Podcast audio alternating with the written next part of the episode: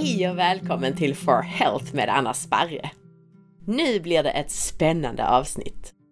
Idag pratar vi med den extremt kunnige och populära funktionsmedicinaren Omaro Cadogan om mat och tillskott som medicin. Hur kan man äta sig frisk? Omaro berättar bland annat om sin egen spännande hälsoresa där mediciner inte fungerade, men däremot berättar han vilken mat och vilka tillskott som fungerat. Du som tycker att det här ämnet är intressant kan gå en utbildning i genetik och DNA-tester i Stockholm med Umaru Kadugan den 26 till 28 januari. Du får under kursen spännande kunskap om genetik, epigenetik och nutrigenomik, samspelet mellan kost och gener. Du får lära dig att använda genetiska tester i praktiken, förstå vilka tester som är relevanta och du lär dig tolka genetiska tester. Utbildningen riktar sig till dig med medicinsk eller näringsterapeutisk bakgrund.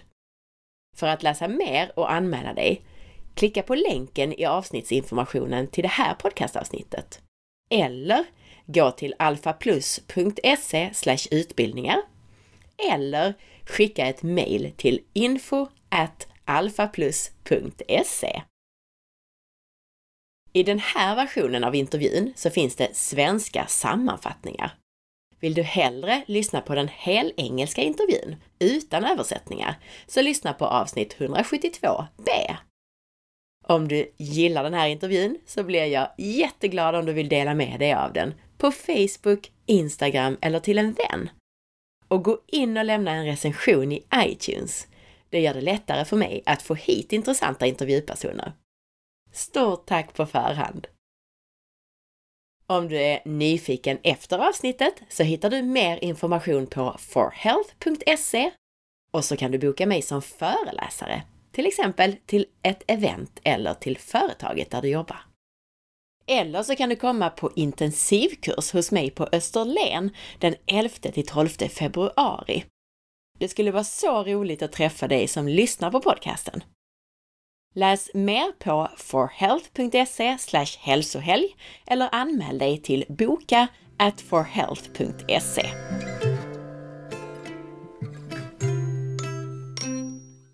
Omaro Kadugan har lång erfarenhet inom funktionsmedicin, trots sin inte särskilt höga ålder. Omaro är utbildad bland annat inom biologi, biokemi och funktionsmedicin. Han har specialiserat sig inom bland annat funktionsmedicin, genetik och prestation. Och han har skrivit ett flertal hälsoböcker och kokböcker. Omaro började sin egen hälsoresa med allvarliga sjukdomar i form av Crohns, muskelinflammationer, leversjukdom, många allergier och neurologiska besvär.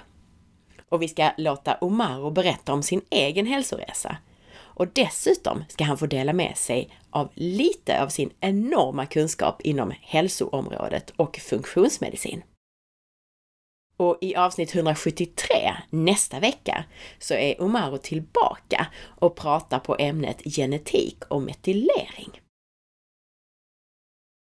Omaro, welcome to the show! Thank you. So you are very well known within the field of functional medicine, but some of the Swedish listeners may not know who you are. So please no. let us know about yourself and your background and how you ended up as a health professional. Yeah, well, I mean, look, like retrospectively, it's actually no surprise that I've ended up working with uh, health and nutrition and functional medicine. Because even as a child, actually as a baby, I was really into food and really into living organisms. So, I mean, before, as a toddler, before I actually could speak, before I had all my teeth, I wanted my parents' food. You know, so mother's milk and some sort of mashed vegetables weren't enough. I attempted to make my first omelette before the age of three. I didn't succeed, but I managed to um, turn on the stove, get hold of a frying pan, and then I was trying to climb into the refrigerator using a chair, and my parents literally had to remove me um, wow. from from from the from the refrigerator. And so you know so so that interest in food's been there. And then my background also you know i'm danish but my mother's like archetypical scandinavian blonde blue eyes. Thinks of the sun looks like a tomato but my father's from barbados. So i've had a very diverse culinary background from an early age as well with caribbean food. Um, and then i've also always been really into living organisms. So as a child, I read all these books I could about animals and nature, and I was really into animals and nature. I'd spent time looking, digging into the soil, looking for insects, you know. So that interest has always been there. And then for a long time, I actually thought I would end up doing something completely different um, because uh, also I've done elite sports. So as a teenager, I played basketball at elite level and, of course, had dreams of becoming a basketball pro, although I'm just you know 186 so that's kind of sh- small for a modern day basketball player especially if you're playing forward or center. But I was quite good. Um, and also my father's side of the family um, there are a lot of them are musicians and actors. So for quite a while i actually thought i'd end up being a musician. And i was actually very close to signing a deal with Mega Records, the big Danish record company that sort of ruled everything uh, in the charts in the mid 90s. They also signed Ace of Base and uh, you know things like that. But then um, at the age of 18, I came back to Denmark after having lived for quite a while in the Far East, and I wanted to take a year off, a sabbatical year, before leaving for um, the UK to study. And during that year, I became very ill. So I developed inflammatory bowel disease. I developed uh, reactive arthritis. I developed all these neurological symptoms that were finally um, diagnosed as atypical sclerosis. I developed hepatic inflammation, so some sort of autoimmune hepatitis. Lost 40 kilograms, uh, and then developed severe fatigue and pain all over. So also was diagnosed with uh, fit the diagnostic criteria for chronic fatigue syndrome and fibromyalgia. And you know, in uh, and then in, in, in, the hospital, they were like, okay, so you have these diagnoses, these are confirmed, these we suspect um, and your liver's not doing very well. So we're not, we can't really treat you right now because the medication we'd use for one of these diagnoses is contraindicated for something else um, you have or suffering from. So I would have these you know, recurring episodes of going into the hospital, being sent from department to department because I had all these symptoms and problems. And then I'd be sent back home with the words, come back when you feel worse. Uh, and that happened right about my 20th birthday. And at that point, I thought, hmm, if I'm to be any worse than now, the next time I'll come back in an ambulance and I'll leave in a coffin. And that's unacceptable. So at that point, it sort of dawned on me there must be some way to really make food kind of medicine. Um, and, you know, I've also, because I've been so much into biology and, and, and health, I had studied a lot of biology and biochemistry um, between the age of 16 and 18. And very close, you know, something very similar or to a bachelor in uh, human biology, that sort of thing. So I had a lot of theoretical knowledge. Um, and then at that point, it dawned on me, okay, there must be some way to literally turn food into medicine. So I started doing that. I started working on that, saying, how can I literally make my diet not just healthy, because I, was, I wasn't really unhealthy. I you know, exercised a lot, ate lots of vegetables, uh, like, ate, you know, because I like good food. I ate relatively healthy compared to my friends, but obviously I had to take it just not just a bit further, but way further and literally find a way to turn my diet and my lifestyle into molecular individualized medicine. And so I embarked on this journey, knowing quite a lot myself already, but of course also seeking out all these experts from all over the world, um, you know, to try to figure out why, figure out this puzzle. Why's my body my foe instead of friend, and what could I do to literally have my body work with me instead of against me? And that, it, you know, I, I, I sort of cracked the code or figured out the puzzle, but it took me about five years. Um, so in my mid 20s, I finally sort of figured out all the things, a lot of the things going on, and how I could address those to diet, to nutrition, lifestyle, um, very targeted use of food supplements, and also it's a very judicious use of medications. And so there I was in my mid 20s, healthy, or not completely healthy, but at least no longer sick. And at that, know, what I'd actually stumbled upon then was functional medicine. I just didn't know the word at the time, but that's literally right saying, okay, so you have all these diagnoses, what's going on behind the scenes with you since your body acts in that way? And so then I said, okay, all these dreams about either going to UK to study philosophy, politics, and economics or being a musician, actually, I have to do something else because I've made this discovery that food can literally be medicine. Food can change your life um, and lifestyle and nutrition.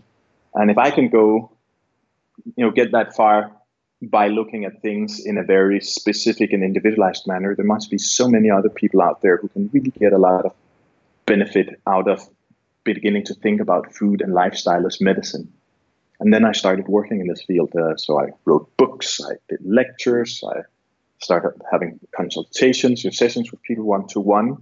and then a few years later, I stumbled upon the Institute for Functional Medicine, and it's like, oh, I'm, you know, this is this is this is home. I found the place where they're talking the language and put words on language and a whole vocabulary and a way of thinking about health and disease and how the human body works and how you can address problems that completely fits what I've been doing just without having the word for it.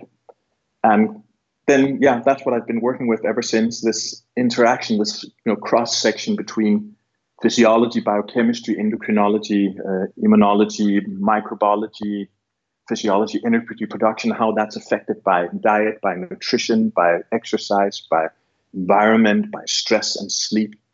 Um, and so my aim is simply to say, give, give people the tools, the information, inspiration, and knowledge to achieve all the health and all the vitality and energy and well-being they wish for and deserve.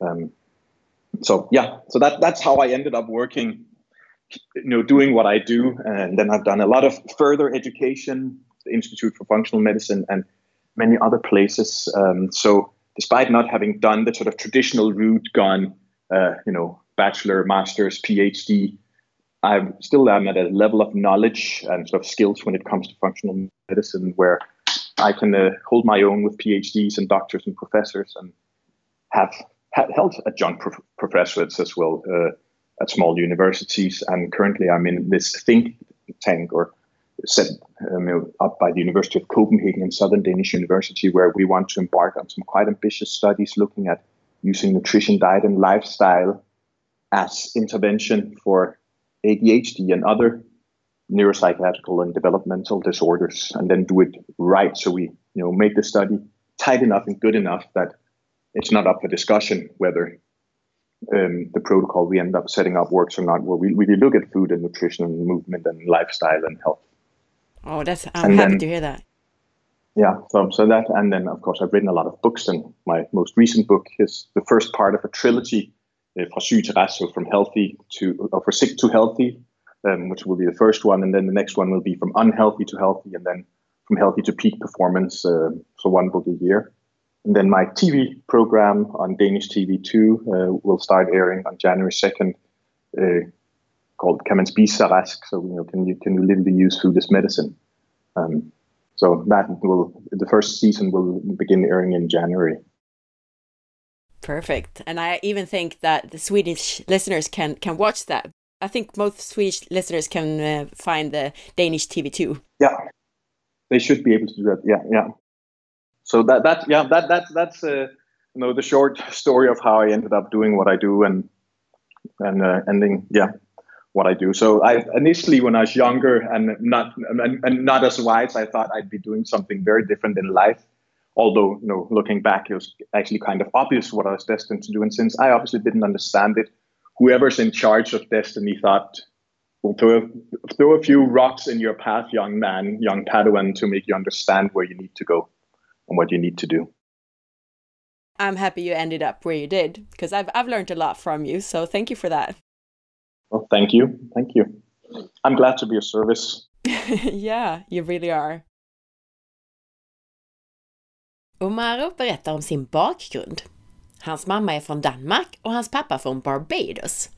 Redan som barn var han intresserad av både mat och biologi. Han har alltid tränat mycket. Som tonåring tränade han bland annat basket på elitnivå. Som barn bodde han under många år i Fjärran Östern. Men som 18-åring kom han tillbaka till Danmark innan han skulle fortsätta sina studier i England. Det var under året i Danmark som hans egna hälsobesvär tog fart på allvar. Omaro utvecklade inflammatorisk tarmsjukdom, artrit och andra autoimmuna sjukdomar, neurologiska problem, fibromyalgi och kronisk utmattning. Vården kunde inte göra någonting eftersom medicinen mot vissa av sjukdomarna skulle förstöra i fråga om de andra sjukdomarna. I 20-årsåldern bestämde han sig för att det måste finnas ett sätt att göra mat och livsstil till medicin. Han arbetade tillsammans med experter från hela världen i flera år och blev till slut bättre med framförallt mat och tillskott. Han började så småningom arbeta med det här och hjälpa andra. När han sen stötte på funktionsmedicin så insåg han att det var det han höll på med. Och han har genomgått många funktionsmedicinska utbildningar. Han arbetar nu bland annat som föreläsare inom funktionsmedicin, som författare, han arbetar med danska universitet och han har egna klienter. Han kommer också att synas på Danmark TV2 här under våren i ett program om att äta sig frisk. Speaking about your own health issues, why did you get those health issues, do you think? What was the reason behind um, everything? Yeah, there are probably many different things uh, that, uh, you know, in, in, in conjunction. So at least uh, there might be more things that have been going on, but at least I figured out enough of the puzzle that I this now I don't have any of those diseases and I don't really have any symptoms. So for me, okay, my father from Barbados, so you know, by so genetically I'm about forty percent West and and Central African, um, and born in Denmark in 1977. Uh, you know, in a in a farm country or a farm dairy industry nation, and obviously we, we generally know that people of African descent don't do very well with dairy products, or at least not lactose, after the natural weaning period. But I've had so much milk and so many dairy products because you know that's the standard in Denmark, um, and probably perfectly fine for quite a lot of people, or it is perfectly fine. But for me, having massive amounts of dairy products also because I was a very very hungry child, you know, this interest in food. It's also because I have a humongous appetite. So I had lots of dairy products from an early age, and that was recommended. Um, also, I was breastfed, so it's not that I didn't get you know breastfed. I was, but so I probably from from the get go, for for several decades, I had lots of dairy products that just don't agree with me in large amounts, at least, and that I also know now. I can have dairy products occasionally as a culinary pleasure. You know, if I go out for brunch and they have some skyr or some uh, drained um, Greek yogurt, that's fine to have, but if I have it every day, that starts causing digestive problems that then set up me up for all these knock-on symptoms. So that's part of it. Um, then I moved to China in 1989 with uh, my mother and uh, my stepfather because he was stationed with the Danish embassy. And in the winter, um, we came in the fall, and then in the winter we went traveling. So we had to go to Shanghai from Beijing, and that trip was quite a disaster because um, first off, we were when we were about to leave um, flight of Beijing, then we were delayed in the airport. And even before we left, I actually had a bit of a sore throat. Not really bad, just a wee bit of sore throat.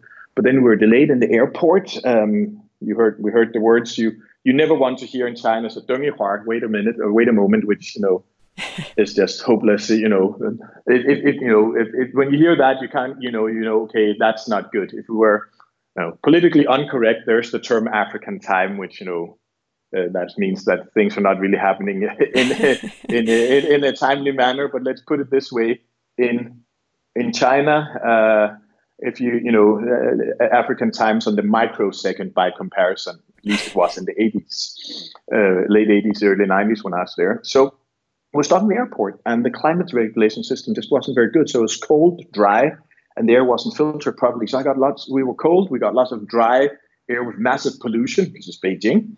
Um, so that and we spent quite a few hours there, and then we were uh, our plane was redirected. Uh, our, plane finally left, but that was also a problem there that the yeah that there was something wrong with the with the air filtering air supply. So it was really it was the plane was cold and the air was dry and probably not filtered properly. So during that plane trip, already I started getting running a fever and I uh, my throat got worse, and then we couldn't land in Shanghai because of fog and because um, there was ice on the runways. So we were redirected to Hefei, um, which is the provincial capital of a small peasant province, uh, uh, or a peasant province called Anhui in mid in central China. And so the airport in Hefei is literally kind of like two landing fields, a control tower, and a small shed. So we land in the middle of night. It's cold. I mean, it's China. It's you know sub-zero temperatures, freezing, uh, store, snowstorm. And initially it was like, oh, well, you can just stay like here. It's like, mm, it's really cold. Yeah, you can have some thin blankets. Uh, no, that's not going to happen.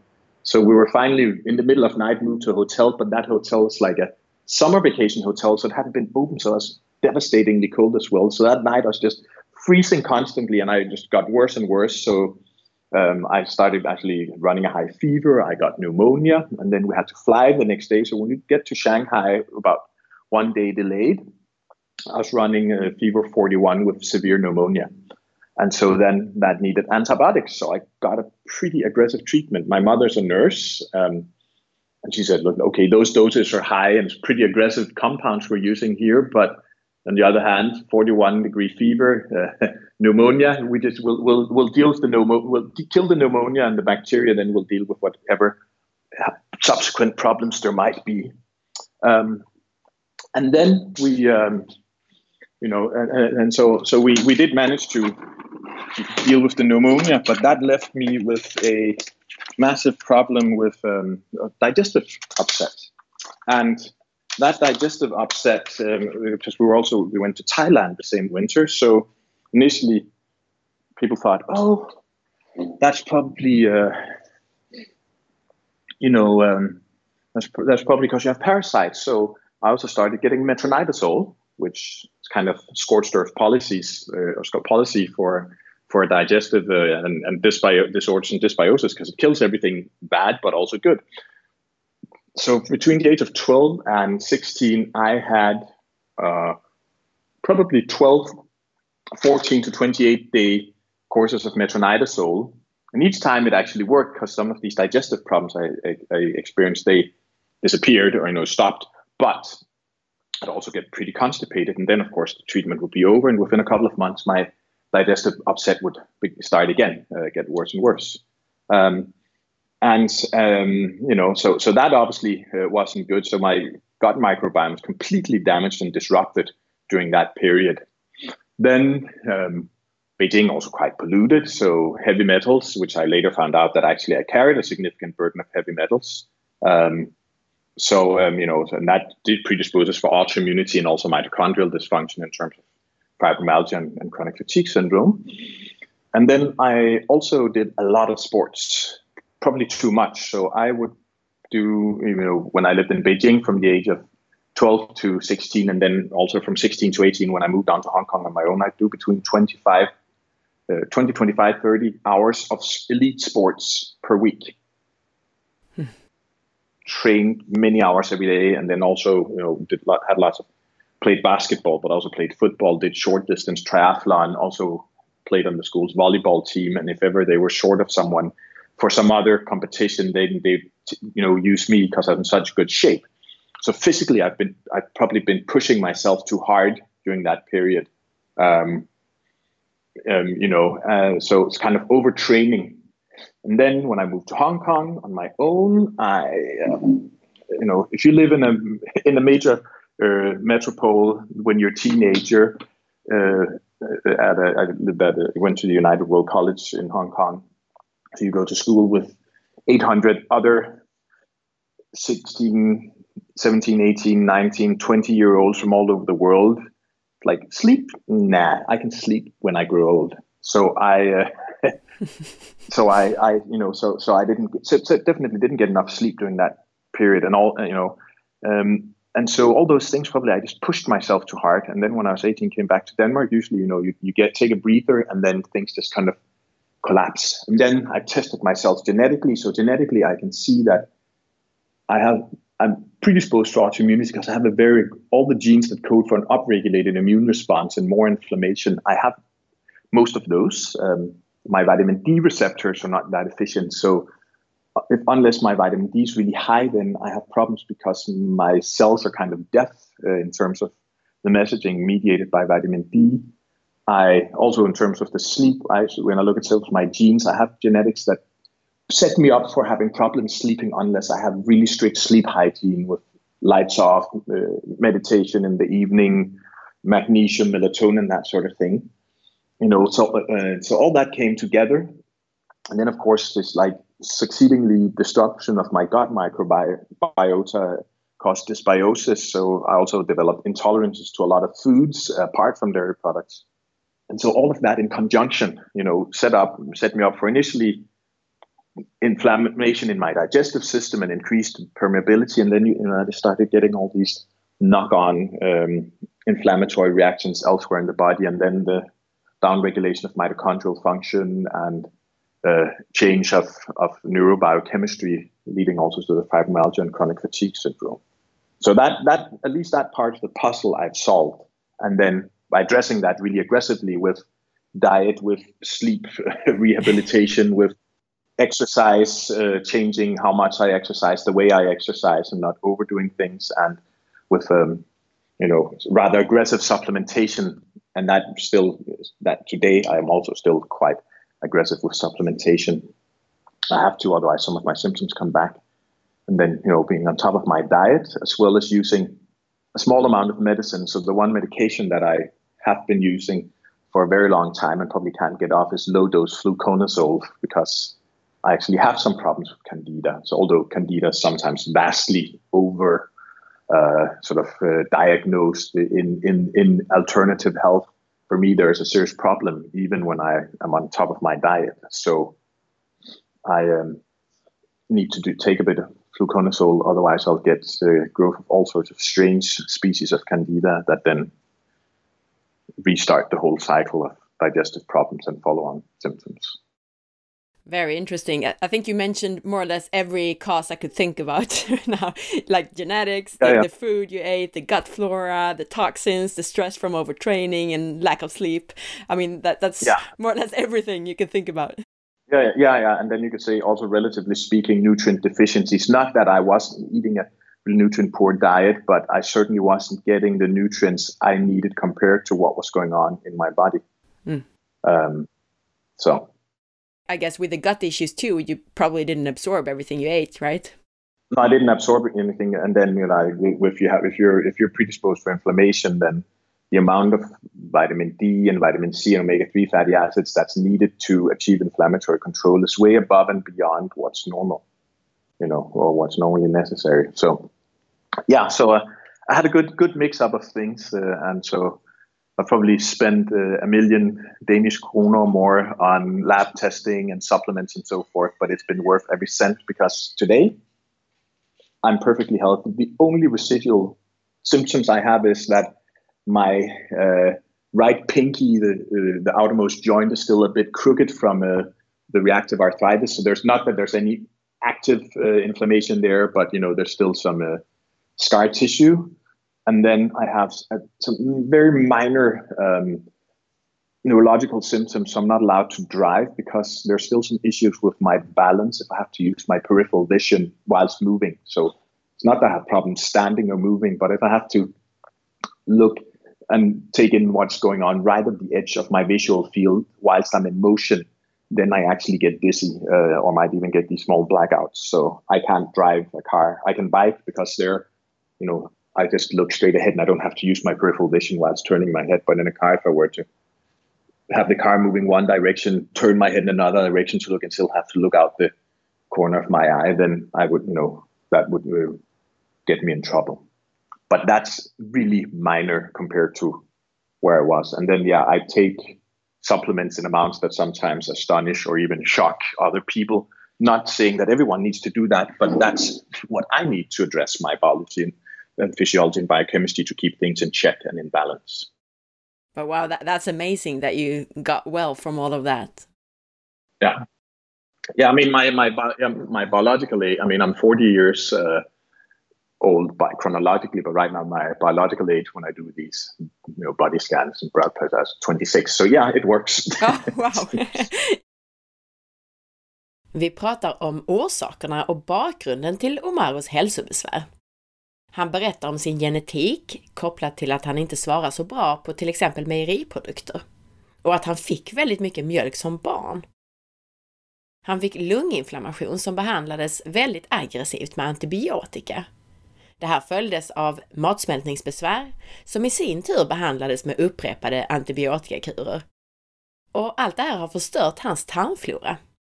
Varje gång han behandlades med antibiotika så mådde han tillfälligt bättre men han blev förstoppad och sen blev han sämre igen.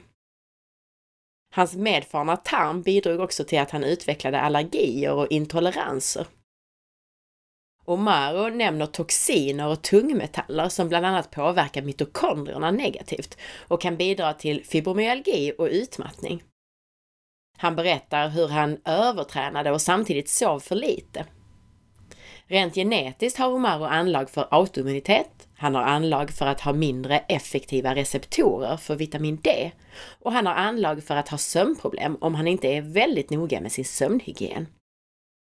Allt det här sammantaget gjorde att han fick inflammation i tarmsystemet, ökad tarmpermeabilitet som ledde till inflammationer i resten av kroppen. Detta i kombination med nedreglerad mitokondriefunktion och samtidigt stora påfrestningar på kroppen ledde till utmattning. Omaro har fått förändra allt! Maten, sömnvanorna, träningsvanorna. Och dessutom så använder han stora mängder kosttillskott. Han använder också en låg dos av medicin mot gästsvamp eftersom han har problem med candidaöverväxt. Han betonar dock att candida är kraftigt överdiagnostiserat. Och jag har nämnt detta tidigare, att man kan få liknande symptom av andra besvär i tarmfloran, av andra sorters dysbios än just överväxt av candida. Omaro har under åren gjort massor med hälsotester och spenderat enorma mängder pengar på både detta och tillskott. Men det var värt det. Idag så är han helt frisk bortsett från några små saker som finns kvar som följd av artriten och de neurologiska besvär som han har haft. Och han berättar också att på pappret så är han 40 år, alltså han är född 77. Men tester visar att han numera har en biologisk ålder på 26 år. Så det fungerar definitivt det han har gjort. So what kind of food do you eat nowadays? Well, I my the basis of my diet is kind of a hunter gatherer diet. Um, so I live off lots of vegetables, I live off lots of berries, moderate amounts of fruits. I have some nuts. I have uh, relatively high amounts of uh, high quality protein, so seafood, uh, raw, shellfish, game, poultry, eggs, uh, some red meat, smaller amounts, higher quality, all from you know organic or biodynamic or grass-fed animals. Um, so that's kind of the foundation of my diet. Uh, then I also use a fair amount of uh, um, rice protein powder because I train a lot, uh, and so to you know to actually keep protein intake high enough for me, um, also weighing at 103 kilograms, I need quite a lot, and and also wanting to be a bit environmentally conscious. Then um, I also supplement with that, and then I eat other foods at my leisure. So today I can you know, if I want to go out and have a really good Italian meal, I can do that. I might be a bit constipated the day after, like everyone will be if they have, you know, uh, whatever grand uh, pasta dish and pizza and so forth. But I don't get any direct symptoms. Um, maybe if I were, you know, if I were to eat gluten, so I'm not, I don't not celiac, but I'm certainly gluten sensitive, so I can have one meal with gluten because it's like culinary quality, and I'll just feel, you know, bloated like people do if they eat a massive amount of pasta. But if I have gluten on a daily basis or dairy products on a daily basis, um, that's definitely a no go for me. Then I can, you know, feel that digestive problems return. And obviously, having uh, lots of processed foods don't agree with my digestive system either. Um, so I have that, and then I have very small amounts of really high quality alcohol because uh, it turned out when I they also looked at my genetics that I, I am an ApoE4. So uh, that, of course, means that I'm super sensitive to many of the things that can predispose for cardiovascular disease. And that also means I have to take certain precautions because one of the things I need to do to uh, keep, um, uh, you know, to keep inflammation at bay to take really high doses of fish oil. Um, so I need to do, you know, 25, 30 grams of fish oil and cod liver oil a day. Wow. And of course, also because I have high lean mass, so uh, just by body mass, I need more. But also, but then if you have ApoE4, that gets you in trouble in terms of high triglycerides and high LDL and VLDL cholesterol. So therefore, I need to do lots of niacin to keep my lipids in check. Um, because if I don't have that fish oil, I also do a lot of other anti-inflammatory foods and supplements. Then some of those inflammatory problems start coming back. Um, so I have to you know. But then the other thing with ApoE4 is then you react adversely even to sort of a Mediterranean so-called healthy drinking pattern. So I only have a little bit of really high quality champagne or rum or wine on occasion. Um, Of course, then wrong since you're from Barbados. exactly, yeah, yeah. But but but but but my but my but my old uh, my old excuse that since I'm from Barbados, I should have a glass of rum a day. Obviously, doesn't work when I'm ApoE4. no. So that's not that's no good. So right, so that and then uh, and then I don't have much coffee because I'm extremely caffeine sensitive. Also makes sense when I look at my genetics. So I actually only have coffee if I'm really jet lagged and tired and I need to be awake because otherwise I get super bust and I can't sleep and I get a little little little hyper. You know, that's a diplomatic way of saying it. Um, so yeah, so that and then yeah, and then I have a good handful of supplements: uh, breakfast, lunch, dinner, uh, a small amount of supplements upon awakening, and before and after training and before sleep of the supplements you mentioned uh, the fish oil the omega-3s and you also yeah. mentioned uh, vitamin b3 yeah. what are the other main ones that are the most important ones uh, for you I, well i need really uh, aggressive broad spectrum probiotic supplementation so i actually have to take four different probiotics to keep my gut microbiota in balance um, so i take saccharomyces boulardii i take some soil based bacteria i take two different sort of classic probiotics to cover all bases. I need a lot of prebiotics, so I take FOS, inulin, uh, larch galactans, um, and um, also some uh, xylo oligosaccharides and um, some pectin to you know keep sort of feeding my gut microflora. So that's really important for me as well. I can feel vitamin D in high doses. So I need to keep myself at about 130 nanomoles per liter. Um, if I drop below that, then I start actually losing uh, some immune control. You know, which 130 nanomoles per liter is high in the normal range, but because my vitamin D receptors aren't as sensitive, then I need to stay really high. So that I can feel is really important for me. I have um, hydrochloric acid because my own production uh, is not very good, uh, even after doing all this gut rehabilitation. So that is also um, really, really important for me. Um, I also take a lot of uh, mitochondrial supplements, coenzyme Q10, alpha lipoic acid, acetyl L-carnitine, uh, pyrroloquinoline, quinone, um, as well. You know, P, P, P, uh, PQQ for for mitochondrial function and creatine as well mitochondrial functions. I can feel that's really important for me as well. And then also a lot of uh, adaptogens uh, and things that are kind of calming when I sleep, and I t- have to take melatonin at night to really sleep well and efficiently.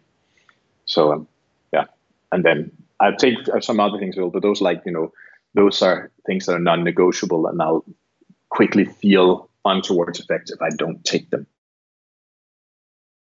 Wow, interesting. And we should maybe mention also that that's of course individual to you that you need those specific. Exactly. Yeah, yeah.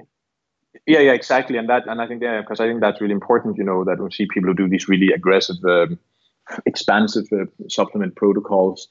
If it works for them or what works for me, that's brilliant. But that's not. That doesn't mean everyone should do the same. Just like I've had, you know, when I was really ill, I had to be on a strict uh, paleo AI, you know, autoimmune protocol diet for five years that's not the same as saying that's the only way of eating, or you're only going to be healthy if you eat an autoimmune, or paleo AIP. Otherwise, you'll be burning in damnation with inflammation, that sort of thing. You can't say that um, because it's really different what people need.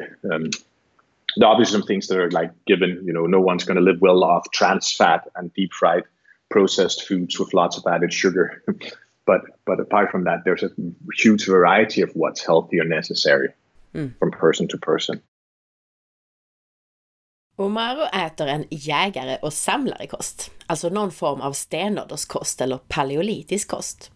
Han äter saker som grönsaker, bär, nötter, fisk och skaldjur, vilt, kyckling, ägg och lite rött kött från gräsbetande djur. Eftersom han är stor och tränar mycket så använder han sig dessutom av ett högkvalitativt risprotein som han kompletterar med. Han undviker gluten, mejeriprodukter och processad mat han är väldigt försiktig med alkohol på grund av sin genetik. Bland annat så har han anlag för hjärt och kärlsjukdom med den gen som kallas för ApoE4. Han tar stora doser fiskolja med tanke på sina anlag för inflammation, Omega-3 är ju antiinflammatoriskt. Han använder niacin, vitamin B3, som kan sänka kolesterolvärden. Och han använder det just mot avvikande höga kolesterolvärden som han får på grund av den här ApoE4-genen. Framförallt höga triglycerider, men även HDL och LDL. Rent genetiskt är han också känslig för koffein, så det undviker han också.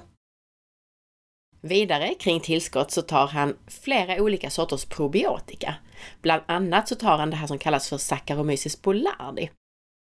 Och sen så tar han bland annat också jordbaserade bakterier.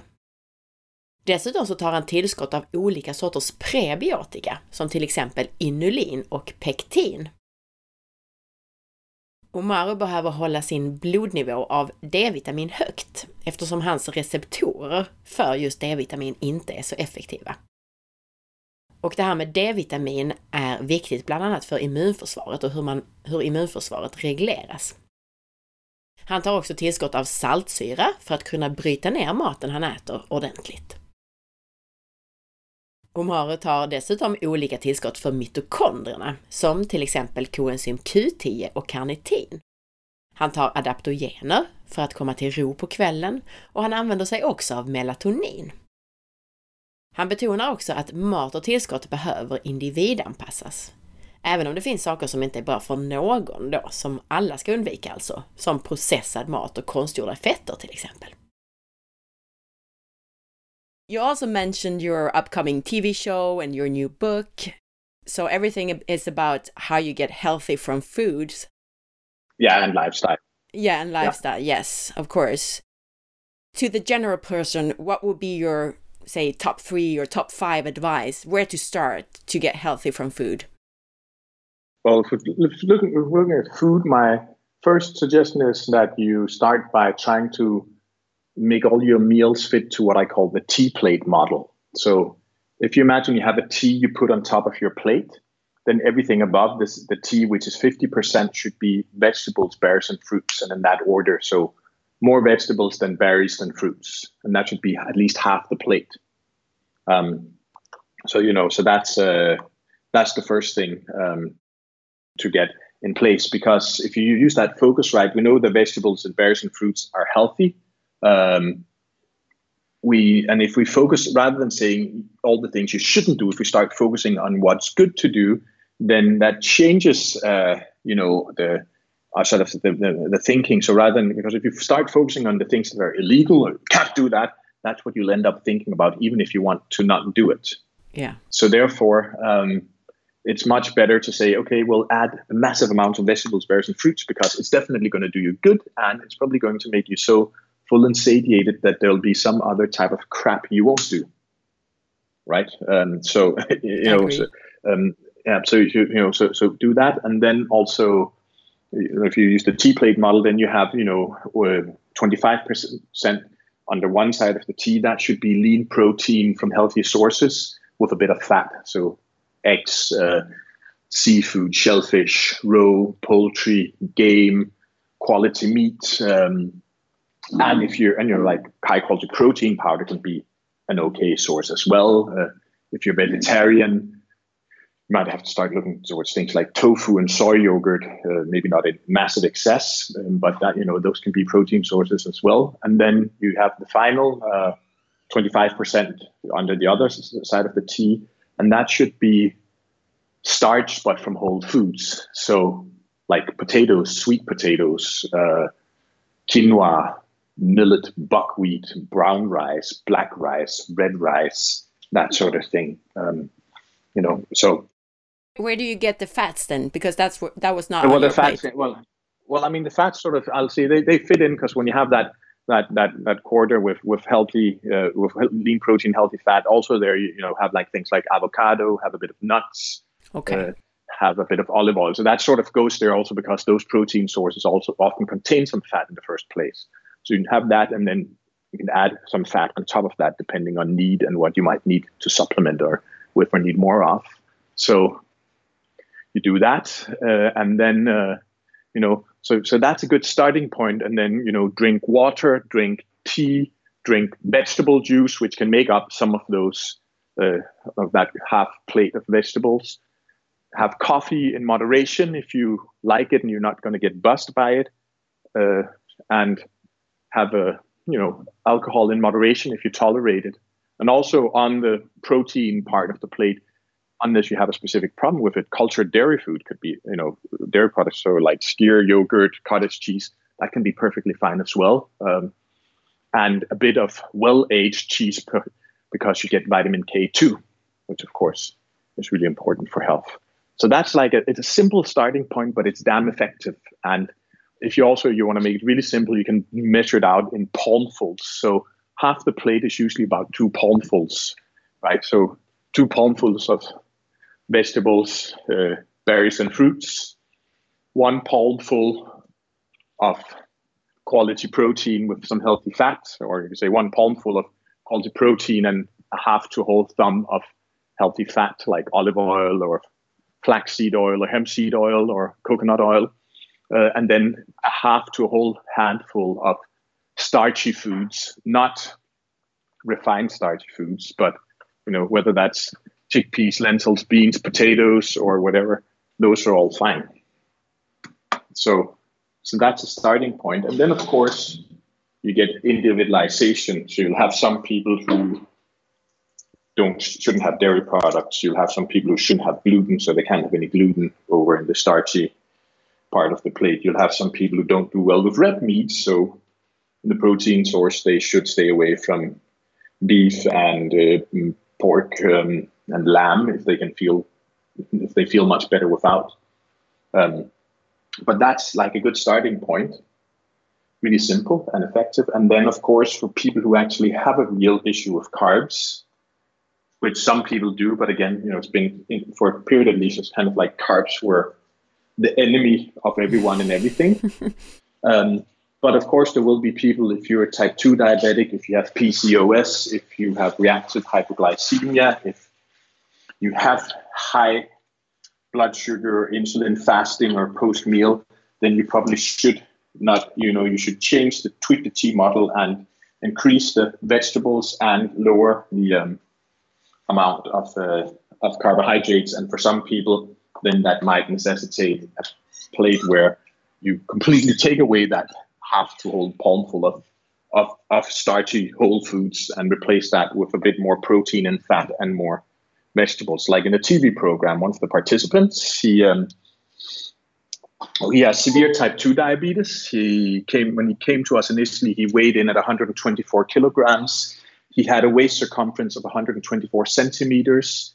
His post meal glucose ran between 15 and 17, despite being on both fast and slow acting insulin and metformin and a GLP 1 analog, all max dose. So, of course, for him, we said, you know what, you're to just like not have any of the fruit on the top part of the plate.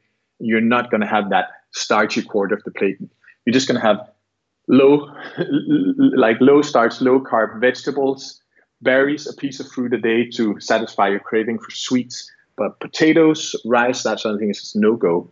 And so over the 12 weeks where we followed the participants in the TV program, just doing that, um, he uh, completely normalized his blood glucose, could get off all insulin and uh, do with just a really minuscule amount of metformin, you know, and, and didn't log a post-meal glucose higher than 7.7.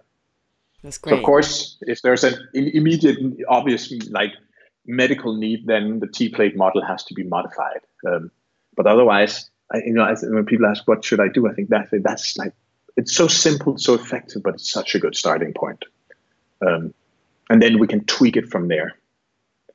Um, and then you know, and then sometimes you'll meet you know, politically incorrect, uh, un- politically not quite uh, comme il faut, but like men will say, "Oh, yeah, I don't want vegetables; it's rabbit food." And my usual saying be, yeah, you're right. Vegetables are rabbit food, but you shouldn't say it in a condescending manner because what two characteristics do we ascribe to rabbits? Apart from the fact that they have really good vision, there's something about libido and energy. Yeah. what do the rabbits eat? They eat rabbit food. Yeah, they do. So in that case, are you going to have your six, at least six servings or six palmfuls of vegetables, berries, and fruit today? Yep. Yeah, I, I can understand that. You know, good thinking there that's a good incentive. Yeah. yeah, yeah, that, that's a good incentive. And you know, and if and if, and if we are to be uh, politically correct and say, okay, so now we've come up with a cliche incentive for men, and we want to come up with a cliche one for women, because then I say, right, the T plate, it's a testosterone plate with the vegetables and rabbit food analogy. Then for women, uh, and we're talking about, of course, some some very uh, unfair cliches here, but then it's kind of like the titties plate, as in your melons will stay in place because there's a constant struggle between gravity and collagen. So gravity just wants to pull things down south around your knees. Collagen wants to keep it in place. And all the healthy things makes collagen stronger and gravity weaker. So there are certain, you know, breasts and other things, they will simply be they'll stay firm and youthful much longer if you're healthy. So it's also the titties plate. So the T plate, whether we're speaking sort of logic or speaking to our primitive cells, it makes a damn lot of sense. För att bli frisk med mat så rekommenderar Omaro att äta en liten tallrik som du delar med bokstaven T. Det vill säga om du gör ett T över tallriken så att 50% av tallriken är det som är ovanför teet. Och det här ska bestå i huvudsak av grönsaker, men även av bär och lite frukt. Sen har du en del, alltså ungefär 25% som består av protein från bra källor och fett. Här kan det finnas till exempel fisk, kött i form av till exempel vilt, här kan finnas ägg och så vidare. Men här finns det också fetter som avokado, olivolja och nötter. Resterande 25% kan vara oprocessad stärkelse i form av whole foods som till exempel sötpotatis, potatis, quinoa, bovete och brunt ris. Och en liten parentes här, ni som har arbetat med mig, ni känner nog igen en liknande modell som jag brukar använda mig av. Men på min tallrik så får fettet en egen liten ruta och stärkelsen får istället samsas med andra delar på tallriken. Oavsett så handlar det om mycket grönsaker och naturliga källor till fett och protein. Samma tänk här alltså. Ingen processad mat, bara rena råvaror. Omaro fortsätter att säga att om du vill ha kaffe och alkohol så drick med måtta och bara om du tål det. Han säger att syrade mejeriprodukter kan vara bra för den som tål det, till exempel yoghurt och även vällagrad ost som är en bra källa till vitamin K2. Sen får man individualisera tallriken. Har du diabetes eller PCOS så får du till exempel skippa stärkelsen. Han ger just en diabetiker som exempel den här diabetikern hade stor övervikt och höga blodsockervärden, trots massor med läkemedel som skulle sänka blodsockret, inklusive insulin. Och han fick ju givetvis då låta bli frukt och stärkelse på den här tallriken och istället äta mer fett, protein och grönsaker. Och han kunde på så sätt normalisera blodsockervärdena. Omar bemöter de som kallar grönsaker för kaninföda med argumentet att kaniner både har mycket energi och hög sexualdrift. Dessutom så är den här maten bra för att motverka gravitationens kraft på bröst och annat eftersom den innehåller de näringsämnen som behövs för att bilda kollagen.